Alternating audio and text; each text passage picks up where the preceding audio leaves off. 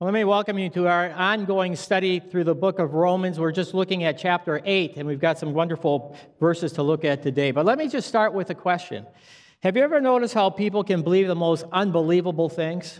I mean, back in the late 19th century and the late 1800s, there was a reporter who worked for the Winston Citizen Press in Winston, Connecticut. Now, I lived in Connecticut for a year. I was on internship in my third year of seminary. I had gone on internship in a little town called Cromwell, about 40 miles south of Winston. And so I was there, but I never visited Winston. But there was a man who lived in Winston, worked for the Winston paper, citizen paper, and his name was, was Louis Stone. And what he came to realize is that what he put in print, what was in the paper, was believed to be true by most everybody who read it. I mean, no matter how outlandish it was, no matter how unbelievable it seemed, as long as it was published in the paper, people would read it as if it was true. And so, what he began to do is he began to send back news items and, and, and uh, reports about what it was like to live in America compared to what it was like to live in, in Europe. And so, he sent back to people in Europe all these wonderful things about America and what it was like living in America. And he said things like this In America, there's an apple tree that actually produces baked apples. In America, there's a squirrel that will use its tail to shine the boots of men every morning. In America, there's a cow that's kept in an ice house because it's producing ice cream. In America, there's a cow that's owned by two women, and it's so modest that it won't let a man milk it. And he started sending these reports back to Europe, and eventually his tales became so outlandish that people just began to think, you know, this can't be true. And eventually he became known as the Winsted liar. He loved doing it, but people learned that his fabrications were more, nothing more than lies. You know, we live in a world where somebody enjoys fabricating lies as well. And he's propagated a lie that's gone on for, century upon century upon century. And it's a lie that God judges us for the not the wrong things we've done, but the right things that we've done. That God doesn't judge us for the wrong things we've done, but God judges us for the good things that we've done. And so, if we want to be pleasing in the eyes of God, we just have to make sure that we've done more right actions than wrong actions. We've done more good things than bad things. And if we can balance that scale in our favor, then what we understand is that we're going to be okay before God. Years ago, a film came out that talked about that. The, the name of the film was called Courageous. It's a great movie. I don't know if you saw it years ago, maybe 10, 12 years ago it came out.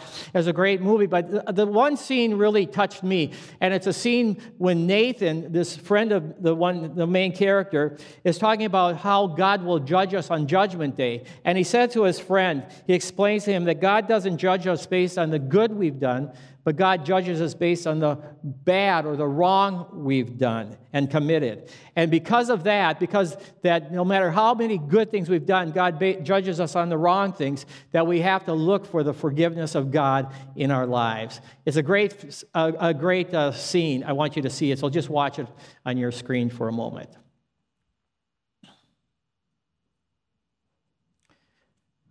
Now, isn't that a fantastic uh, scene in that movie. We're starting again today. We're continuing on in our in our series called More Than Conquerors, and and Paul begins by sharing the dilemma that he faced when he, he thought about Judgment Day as well, and the dilemma that he faced is that how is it that a guilty person can stand before a holy God and not be found guilty? That's what he was concerned about. How is it that somebody who has done wrong can stand before a God who only accepts what is right and be found to be not guilty? And, and his struggle, he put down in pages of, of chapter 7, and his struggle was the things I want to do, I don't do, the things I don't want to do, I do. And he says, What a wretched man that I am. Who will rescue me from this body of death? And it's almost as if there's a dramatic pause in what he's saying. And then he comes up with the answer. And his answer is thanks be to God through the Lord Jesus Christ. That's the answer. And that understanding led him to make one of the greatest declarations that we have, maybe in the New Testament, maybe even in the whole Bible. And it's where he says, There is therefore now no condemnation for those who are in Christ Jesus. You know, I, I cannot. I cannot overemphasize and overstate the significance of this verse. I mean, because the Bible is telling us that once we're a, follower of Jesus, once we have given our lives over to Christ, the possibility of us ever being condemned by God is now off the books. It's never going to happen. It's a never, ever event that is ever going to happen to us uh, because of what Christ, through his Spirit, has done for us. And now we can live free from the fear of eternal death. That's really what Jesus or, or, Paul discovered, that he now could live free from the fear of standing before a holy God and finding himself guilty there. He could live free from the fear of eternal death. You know, back in 1933, a bridge was uh, started to be constructed. It was in California. It was called the Golden Gate Bridge. And, and, it became one of the wonders of the world. And, and when construction began, there was just the kind of the assumption that was in place in that day that, I mean, the bridge was high above the sky. It was 200 feet to the water below. And the assumption was that every so often, as people, as the construction workers would walk along the steel girders, one would slip and fall, and they'd fall to his death. And, and because of that, they, they just let the workers know that there's a one in a hundred chance that you could be the one that will fall to his death. And so they just uh, had that as an industry standard. They just thought that's the price we're going to have to pay in order to get this bridge constructed. And so every so often, a, a worker, and in fact, it did happen that there were some workers that did fall off that bridge and they fell to their deaths 200 feet below. The problem was because of that danger, I mean, the men were really cautious, really careful, uh, really slow in the construction work that they were doing, which uh, is understandable. And, and what the result was that the, the project was just creeping along. It wasn't getting done as quickly as they wanted it to get done. And, and, and be, uh, that continued on until a man named Joseph Strauss said, You know what? We can't just let this keep on going. Enough is enough. I'm going to do something about it. And here's what he did about it. He decided, You know what? If we hang a net underneath the bridge, then if a man slips and falls, he's not going to fall to his death, but he'll fall and fall into the net. And so he installed a novel safety feature. Hadn't been used before, and that was to put a net underneath that entire bridge. In fact, I got a picture of what it looked like, and, and, and you know, that, there, there it is. I mean, and there's guys on that girder there walking without the fear that he's going to fall off and die. And with that underneath, I mean, all of a sudden the work changed dramatically. I mean, the workers were far more confident. They accelerated the project and they were able to keep moving ahead. And even though there were a couple men that did fall off the bridge and they, they slipped and they fell, they didn't fall to their death, they fell into the net below. And the ones who did fall became known and they called themselves the, the uh, halfway to hell group. Because they're the ones that fell, they're the ones that were rescued by the net, and they walked away to tell the story. Here's what I want to say there's a safety net below us as children of God. And it was put there by the Holy Spirit.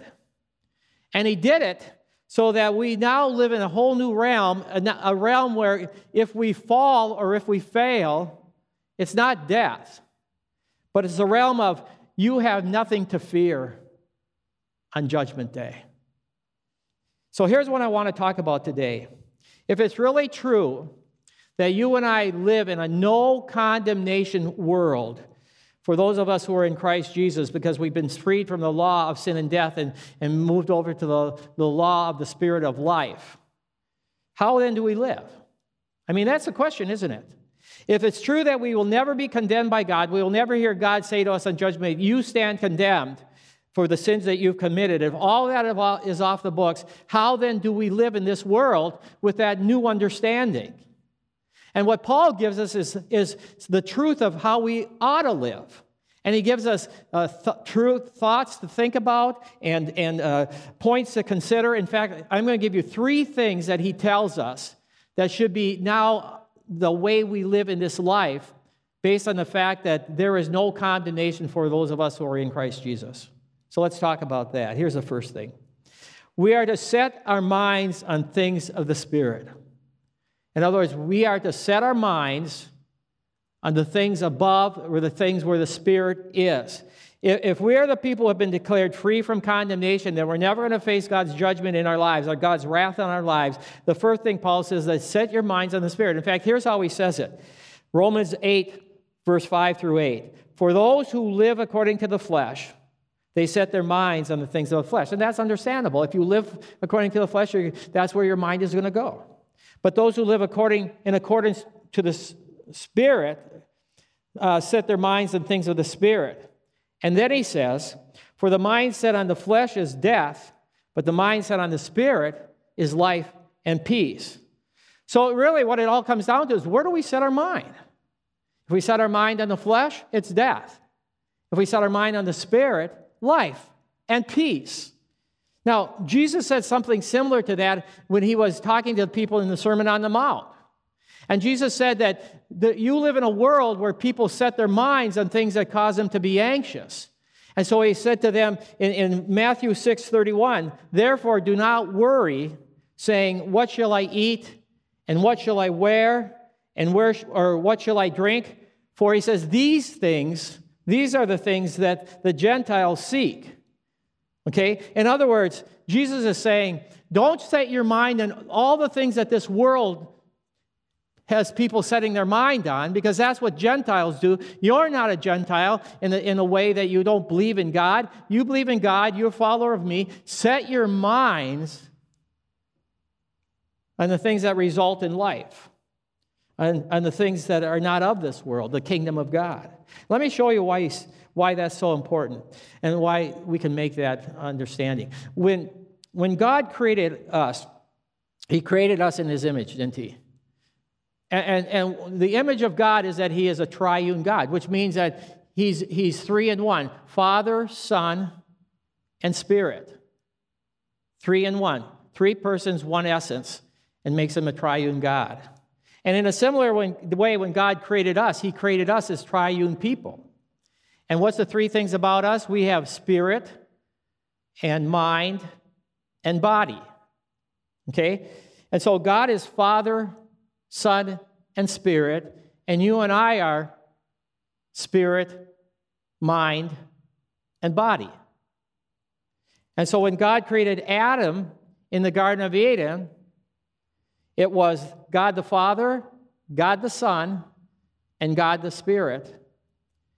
And creating Adam was spirit, mind, and body.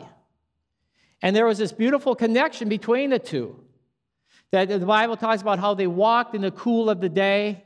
They communed with one another. They enjoyed life together with each other. And it's because their spirits were connecting with, with each other spirit to spirit, God's spirit, Adam's spirit. And so they had the spirit to spirit connection. So they were living in harmony and communion with one another. And everything was great because spirit to spirit connection was taking place.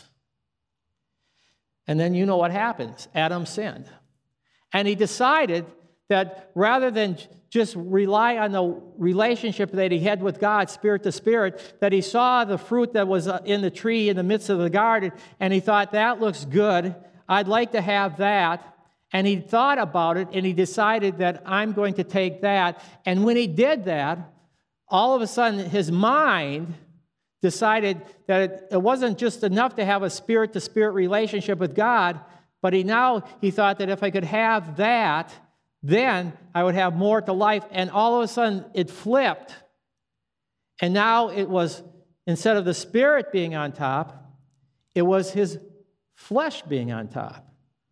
The material things, the things that he could get on his own. And so all of a sudden, his mind shifted his focus from spirit to body or mind. And so now it was body, mind, and flesh. And all of a sudden, there was no connection with God any longer. That had been broken because the, the, the, now where he was focused on was his body rather than his spirit. You know, you notice my fingers?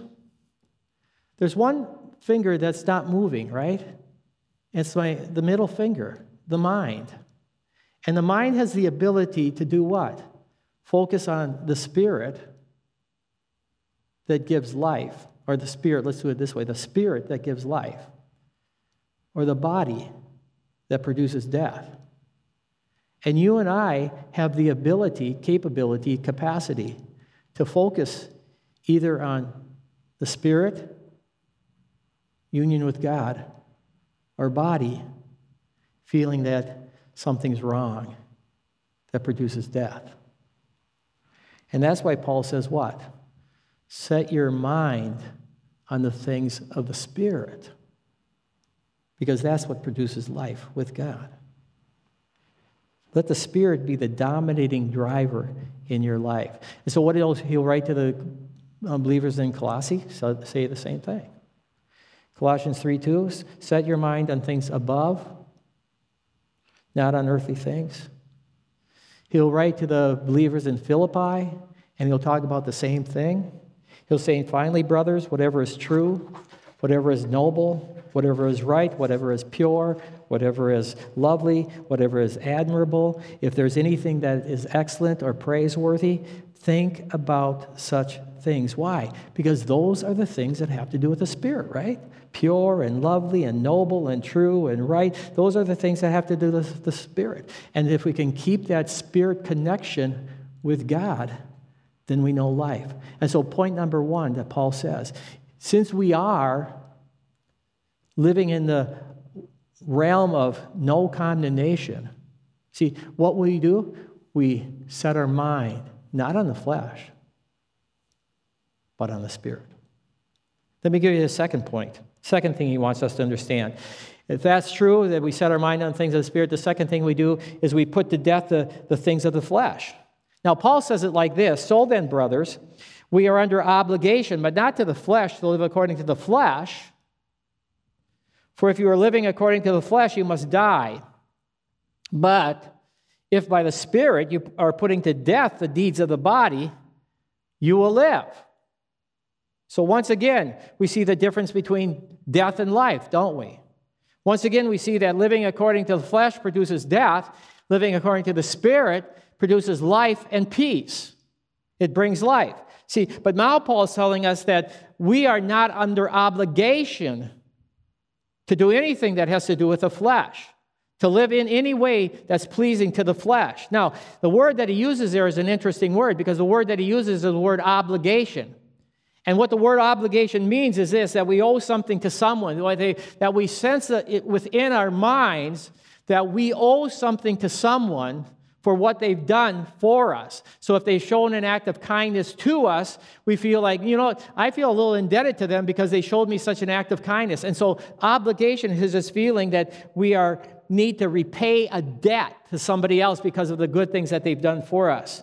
I mean, years ago, your grandparents probably used a phrase that was very common in that day, not so much common in our day, but they would oftentimes say when somebody showed them a kindness, they would often say, you know, much obliged. Somebody did something good for them, much obliged. And, and basically, what they were saying is that, you know what, I am in your debt. I didn't expect you to do that. There was no, there was no reason or pressure for you to do that, but you showed me that kindness, and now I'm indebted to you. I feel indebted to you for what you've done for me. I feel that there's a payment necessary for the goodness that I received from you. That's what the word obligation is, is describing. It's describing a feeling that I'm obliged, I'm much obliged for what you've done. And so here's Paul, and he says, You know what? When it comes to your flesh, you're under no obligation to your flesh. You should feel no much obliged to what the flesh is doing in your life because what it's doing is it's just producing death. The flesh doesn't give life, it gives just the opposite. It produces death. See, and so the only obligation that you and I have then is to who? Is to God and the Spirit and to our Lord Jesus Christ. And our obligation to Him is because He set us free from the law of sin and death and moved us into the realm of no condemnation. See, the obligation of life, then, Paul is saying, is to God. And, and what do we do then? We then put to death the flesh because we're not obliged to follow it. And so we put to death the misdeeds of the flesh because we have nothing that we owe to our flesh for what it's done in our lives. And so, point number two, the second thing we under, need to understand when it comes to living a, a no condemnation life is that we put to death the things of the Spirit. We got one more point. One more thing that Paul wants to understand. Not only do we set our mind on the Spirit, things of the Spirit, not only do we put to death the things of the flesh, but here's the third thing uh, we are to live in confidence that we are children of God. We are to live in confidence that we are children of God. And let me read that for you. Verse 14. And those who are led by the Spirit of God are sons of God. I mean, th- these are tremendous verses. For you did not receive a spirit that makes you a slave again to fear, but you received the spirit of sonship and by him we cry, Abba, Father. The Spirit Himself testifies to our spirit that we are God's children. And now, if we are children, then we are heirs, heirs of God, and co heirs with Christ. I mean, this is such a, a fantastic statement. In fact, I, I'm going to take next week and we're going to really look at what this means. We're going to really look at what it means to be adopted into the family of God and how wonderful that is. But the point here is that, uh, that it's God who's made us his children. It's God who's adopted us into his family. I mean, we've been promised an inheritance from God. We've been promised a family life from God. We've been promised to be his sons and daughters. And so our identity now is that we are God's children. That's what it means to live a no condemnation life, that we have been welcomed into the family of God. And so we don't live as slaves to flesh, we live as sons and daughters to God. And we affirm that adoption by being in the family of God. Now, let me wrap this up. You know that when, as I said, when those workers were up on the Golden Gate Bridge, they had at first feared falling off the bridge, but when that net was put in place, they no longer feared falling off that bridge because they had the safety net underneath them. And what happened is that men actually, because they were so set free from the worry of falling off the bridge, is that they began to jump off the bridge into the net below because they knew that nothing would harm them and they knew that they were safe. And so they began to start jumping off. And as one did, he says, You know what? You jump off. And then another worker would jump off, and another worker would jump off, and another worker would jump off. And all these guys were just having fun jumping off the bridge, being, uh, you know, saved by the net below. It got, actually got to the point, I understand, where they had to, you know, correct these guys and say, You can't keep doing that. The work is suffering because you're spending so much time jumping off the bridge. And, and finally, the, the, you know, the, the foreman came and put a stop to us and said, you know, don't jump. If you fall off the bridge, we're glad the net is there, but quit jumping off the bridge. You can't do that any longer. And that's how it should be with us. Knowing that there's no condemnation for those of us in Jesus Christ, it doesn't mean that we can live any way we want. It doesn't mean that, you know, I don't, I, I am free to do whatever I want because God's not going to condemn me. I can live any, any way I like because God's not going to condemn me. I mean, the net is there, and you are going to be safe. But the fact of the matter is, you don't use that safety net as an incentive for you to live in a way that isn't appropriate. God wants us to use the safety net there as a way to live even more holy lives so that we set our minds, as I said. So now, because God has saved us and made it no condemnation world to live in, what do we do? We set our mind on things of the Spirit. Oh, if He did this for me, I set my mind there. We put to death the things of the flesh. Why would I live for the flesh? I'm not obliged to the flesh. And we celebrate the fact that we are in the family of God, a God who loves us dearly to make us his sons and daughters. And so, what's our response to a God who says, There is therefore now no condemnation for those of us who are in Christ Jesus? Our response to him is, God, I am so indebted to you. I am so indebted to what you've done for me, the kindness you showed to me. Let me please you by living according to your word. Let me please you by living according to your spirit. Let me please you by walking in accordance with what your Spirit is telling me to do. That's the no condemnation world. And that's the world I hope that you and I are glad to be able to live within. Not to take advantage of, to, but to live in obligation to. God bless. I hope this has blessed you this morning.